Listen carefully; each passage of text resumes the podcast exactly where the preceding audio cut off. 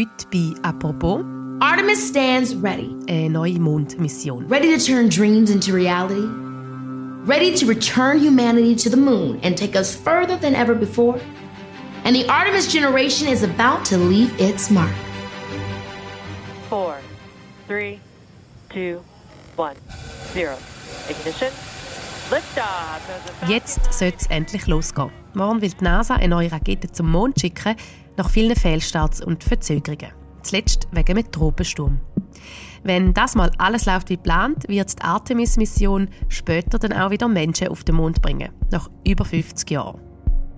Wieso wird man heute wieder auf den Mond? Ist das überhaupt noch zeitgemäß? Und wer verfolgt mit dem Raumfahrtprojekt eigentlich welche Ziel? Über das reden wir heute im Podcast «Apropos». Mein Name ist Vivian Kuster und bei mir ist der Joachim Laukemann.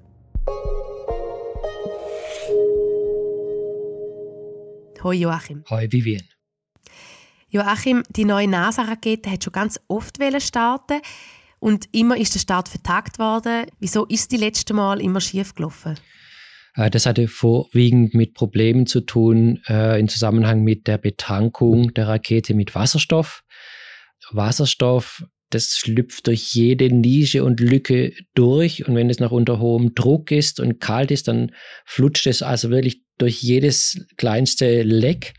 Und daher ist es nicht so einfach, das richtig dicht zu kriegen, weil der Anschluss von den Leitungen an die Rakete, der muss bis zur letzten Sekunde dranbleiben. Und erst wenn die Rakete losgeht, kann die weggemacht werden, damit die, die entsprechende Menge auch an Treibstoff drin bleibt. Und dieser, diese Verbindung, die ist relativ heikel. Und da scheint es Probleme gegeben zu haben, die jetzt hoffentlich gelöst sind. Die NASA-Rakete sollte sich jetzt morgen, morgen am 7. unsere Zeitrechnung auf den Weg zum Mond machen. Was fliegt in dieser Rakete mit? Ich denke, man müsste zuerst mal sagen, was eigentlich nicht mitfliegt, nämlich Astronautinnen und Astronauten. Das heißt, die Mission Artemis 1 ist eine rein robotische Mission ohne Menschen an Bord. Dennoch gibt es gewisse Passagiere, wenn man so will, nämlich in Form von drei menschenähnlichen Puppen. Eine dieser Puppen steckt in dem orangefarbenen Astronautenanzug der NASA, dem sogenannten Orion Crew Survival System den dann später natürlich auch die Astronauten anziehen. Die Puppe, ihr Name lautet übrigens Munikin Campers, äh, sie nimmt den Platz des Kommandanten der Raumkapsel Orion ein. Sie erlebt also, was ein echter Astronaut oder eine echte Astronautin beim Start und bei der ganzen Mission auch erleben würde. Daher ist die Puppe mit diversen Sensoren ausgestattet, auch der Sitz ist mit Sensoren ausgestattet, die alles messen an Beschleunigungen und Vibrationen, denen die Crew ausgesetzt ist und die Puppe misst das. Dann gibt's noch zwei andere Puppen, die in zwei anderen Sitzen in der Raumkapsel sitzen. Das sind die Messpuppen Helga und Zohar. Beide besitzen tausende Sensoren, aktive und passive, um die Strahlenbelastung zu messen. Die Strahlenbelastung, denen eben die Raumfahrenden bei einer Mondmission ausgesetzt sind. Neben diesen drei großen Puppen gibt es noch ein paar kleinere weitere Passagiere an Bord. Das ist erstens eine Snoopy-Puppe. Snoopy wird frei durchs Raumschiff schweben und damit zeigen, dass die Orion-Kapsel dann tatsächlich schwerelos unterwegs ist im Weltall.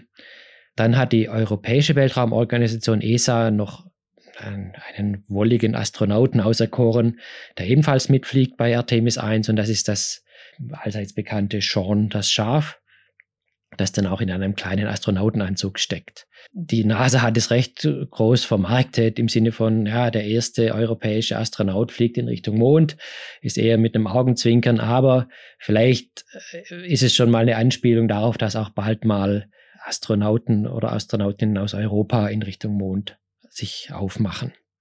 Und was ist das Hauptziel jetzt von dieser Artemis 1 Mission? Ja, es geht sicherlich mal wie gesagt, um diese Strahlenmessungen und sonstigen Messungen.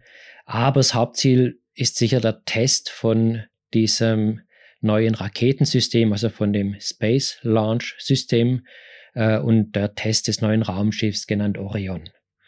Es geht also um die Frage, ob dieses neue Raketensystem wirklich geeignet ist, um künftig Menschen zunächst mal zum Mond und dann weiter zum Mars zu bringen. Wann hocken denn Astronautinnen und Astronauten wieder in einer Rakete? Ja, das ist für die nächste Mission geplant, also für Artemis 2. Ähm, da sollen also leibhaftige Astronautinnen und Astronauten an Bord sein.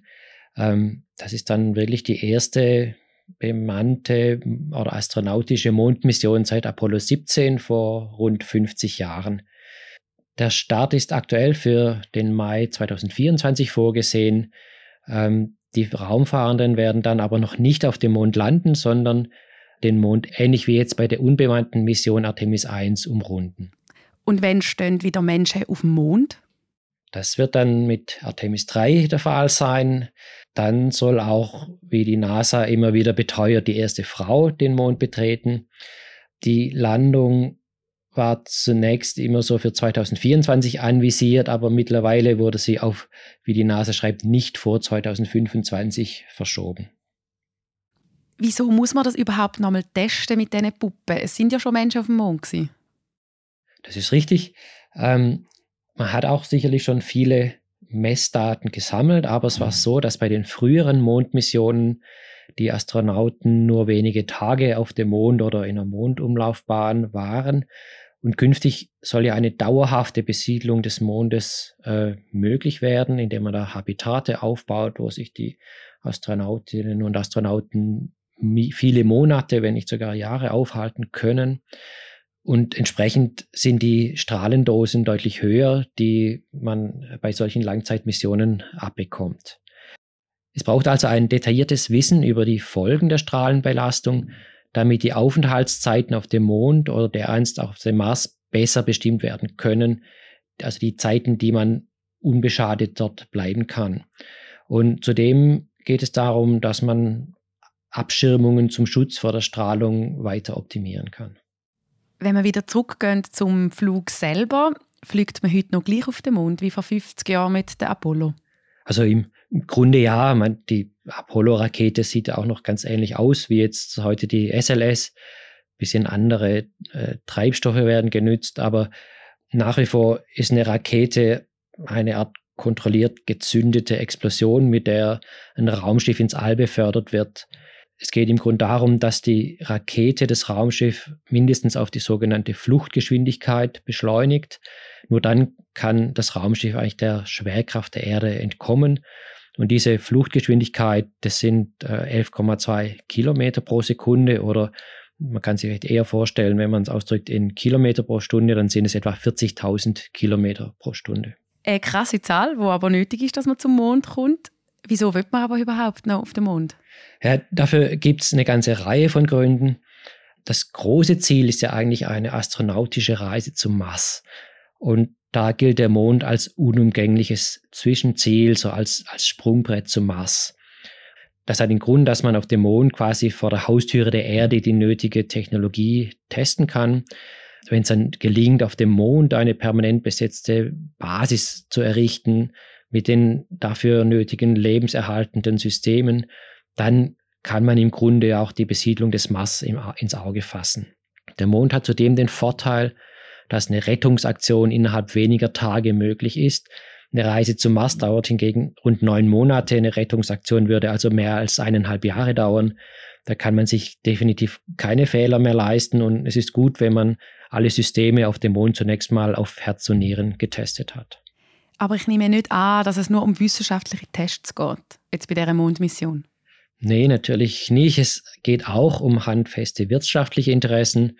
Auf dem Mond gibt es viele Rohstoffe, die auf der Erde grundsätzlich nützlich wären, angefangen von Titan über Gold bis Platin und Iridium.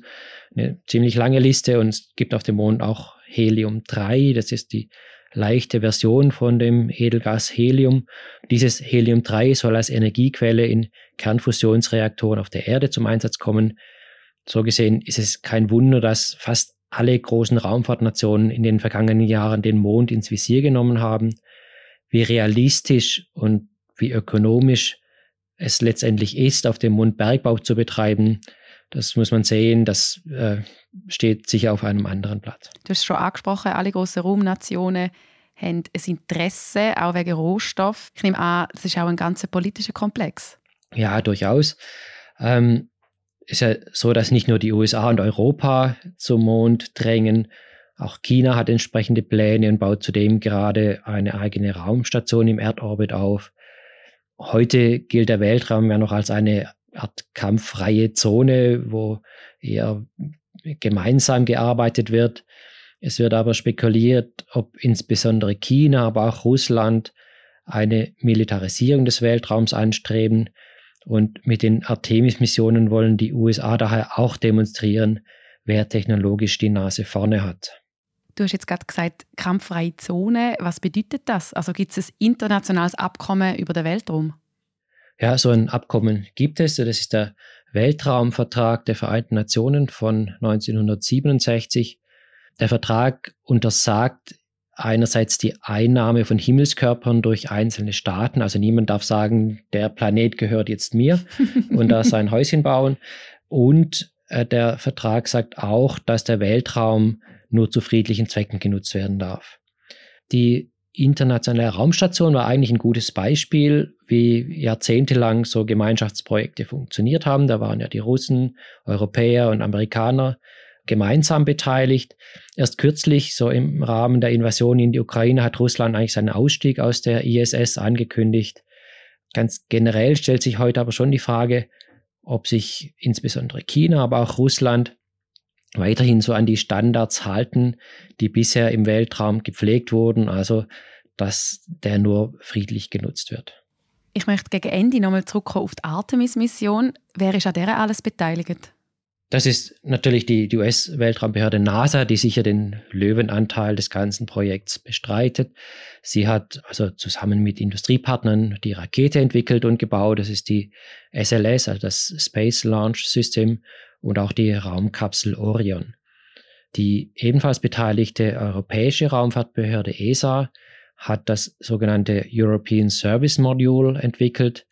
Das ist eine wichtige Ergänzung zur Raumkapsel Orion, denn das ESM, wie es kurz heißt, versorgt die Astronautinnen und Astronauten in der Orion-Raumkapsel mit allem Nötigen, was sie brauchen, also mit Strom, Wasser, Sauerstoff, mit angenehmen Temperaturen und auch mit Treibstoff.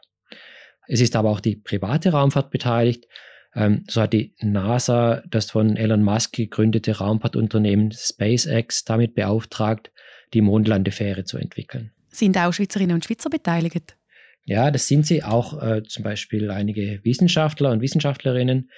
Zum Beispiel hat die ETH mit anderen Forschenden die Südpolregion des Mondes untersucht. Die Region ist besonders deshalb interessant, weil dort Wasser vorkommt und deswegen will man dort auch landen. Und je besser man diese Region kennt, umso sicherer kann man dort landen und daher ist es auch so, dass durch solche Forschungen das Risiko reduziert wird für diese Astronautinnen und Astronauten der künftigen Artemis-Missionen. Das heißt, Schweizerinnen und Schweizer haben mit ihrer Forschung einen wesentlichen Beitrag geleistet. Jetzt zum Schluss deine Prognose. Wann wird der erste Mensch auf dem Mars landen? Tja, schwierige Frage.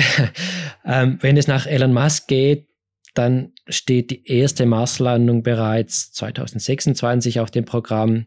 Also ein Jahr nach der geplanten Mondlandung. Ja, so ungefähr. ähm, aber in Stein gemeißelt ist das sicher nicht. Schon oft musste SpaceX seine Zeitpläne stark dehnen, auch aktuell mit dem ersten Start der neuen Großrakete des Starship der Start von dem Starship war zunächst schon im Januar diesen Jahres geplant. Dann hat sich das aber unter anderem wegen der Erfüllung von Umweltauflagen immer weiter verzögert. Aktuell liegt noch kein konkreter Starttermin vor. Wahrscheinlich wird es innerhalb der nächsten Monate vielleicht soweit sein, aber man weiß es noch nicht genau. Andererseits muss man sagen, es ist durchaus beachtlich, wie schnell SpaceX mit dem Starship eine sehr eindrückliche Rakete mit neuen technologischen Ansätzen auf die Beine gestellt hat. Also da geht schon was von Seiten SpaceX. Aber in welchem Jahr das Starship dann wirklich Raumfahrende zum Mars bringt, 2026 halte ich für sehr sportlich. Aber vielleicht klappt es tatsächlich um 2030. Die US-Weltraumbehörde NASA ist da etwas bescheidener. Sie fasst eher Ende 2030 oder Anfang 2040 ins Auge. Four, three, two, one, zero. Ignition. Liftoff. Gut, ich denke, dann hören wir uns sicher spätestens dann wieder. Danke vielmals, Joachim. Sehr gerne, Vivian. Wer mehr zu dem Thema erfahren will, wir packen ganz viele Links zu weiteren Texten von Joachim und seinen Wissenschaftskolleginnen in Folgebeschrieb. Und unsere Folge zum Weltraumtourismus zusammen mit dem Joachim tun wir euch natürlich auch noch verlinken. Das war es für heute mit «Apropos». Macht's gut. Ciao zusammen.